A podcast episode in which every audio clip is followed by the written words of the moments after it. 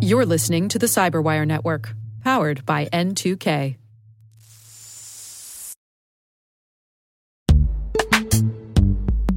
In the dynamic world of enterprise security, identity architects and IT leaders face a major challenge. Growth by repeated acquisitions multiplies the complexity of everything.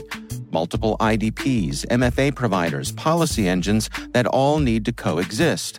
This can lead to fragmented user identities and policies that create security vulnerabilities and add access friction.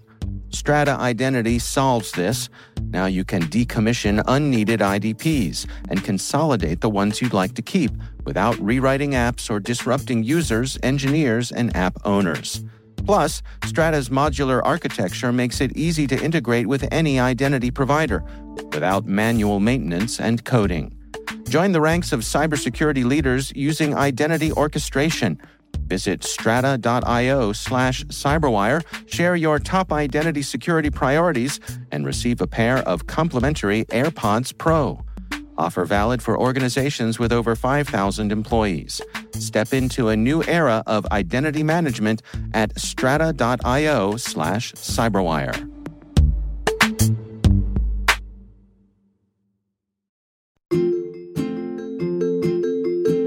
My name is Kathleen Booth, and I'm the Vice President of Marketing for Attila Security. When I was younger, I wanted to be an actress when I grew up. But then I think I, I started realizing that that might not be the most secure career path. I actually kind of went to college uh, to study political science and really was interested in going into politics. I had, you know, very lofty goals of of changing the world, making it a better place, and um, and so I, I did. I spent four years studying political science. I then went on and got a graduate degree in international politics. I have a, kind of a funny career story. I used to do a lot of work for the World Bank, USAID, et cetera, and I specialized in water utility public private partnerships in the developing world. But what happened was some of the projects I worked on really were frustrating. And I'll give you an example. I think the turning point for me was around 1996. I was spending a lot of time in Ghana, in Africa, and I was working on a project to bring the private sector in to manage water throughout the whole country. It was a really large project, very, very needed because, as is the case throughout much of Africa, there are many people who don't have either any access to water or if they have it, it's unreliable. And that, that has a cascading effect across their lives and across the economy. So, you know, I was very passionate about these projects. And what happened was we did a lot of work. I think we we put together a prospectus for a really great project that would deliver water to a lot of people who really needed it. But because of poor communication on the part of the government, uh, that project got derailed for a variety of reasons, and it wound up taking a decade for the country to move forward with it. I am somebody who likes to see the product of her work. And so I think that was really the moment in time for me where I realized I needed to do something differently. And so for about five years after that, I shifted a little bit. I still worked in the same field, but I started focusing on how governments could use strategic communications to start out really early in the process and build consensus with key stakeholders for large public sector reform projects. And really what that was was that was just using my marketing degree and applying it to the field of international development. So that was that was what led me back into marketing initially.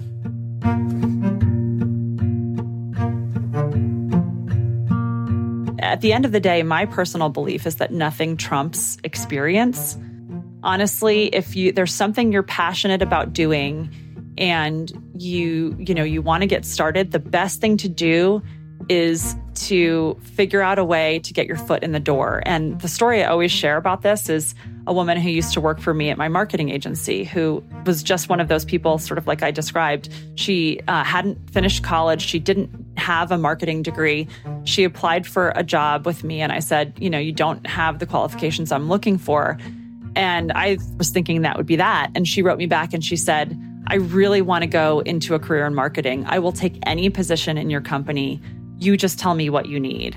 And that really made an impact on me. And I hired her. At first, she was came in as an assistant, a personal assistant to uh, my husband but she was amazing. She was a hard worker. She learned so fast and she quickly transitioned and became one of our best marketing strategists. And today she has a very successful career in marketing. So whether it's marketing or cybersecurity or whatever it is, if you're if you're just getting started and you want to pursue it, you know, don't take no for an answer and and be willing to do anything that gets you in. And then once you're in, that's your opportunity to prove your worth.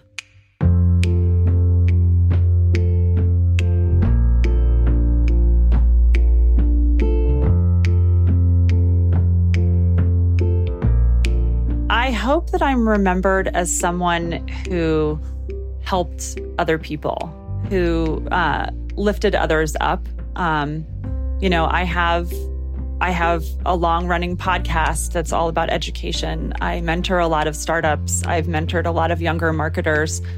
Um, you know, I love what I do, but I think the part of it that I love the most is when I'm able to help someone else whether that's an entrepreneur who's trying to grow their business or uh, a young marketer just starting out or you know somebody who's listening to the podcast. I just really hope that people look back and say boy i learned a lot from her and i was able to be more successful because of it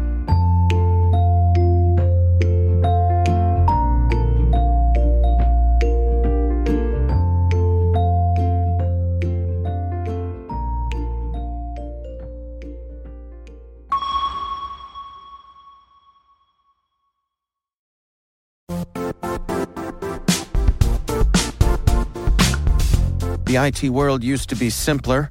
You only had to secure and manage environments that you controlled. Then came new technologies and new ways to work. Now, employees, apps, and networks are everywhere. This means poor visibility, security gaps, and added risk. That's why Cloudflare created the first ever connectivity cloud. Visit cloudflare.com to protect your business everywhere you do business.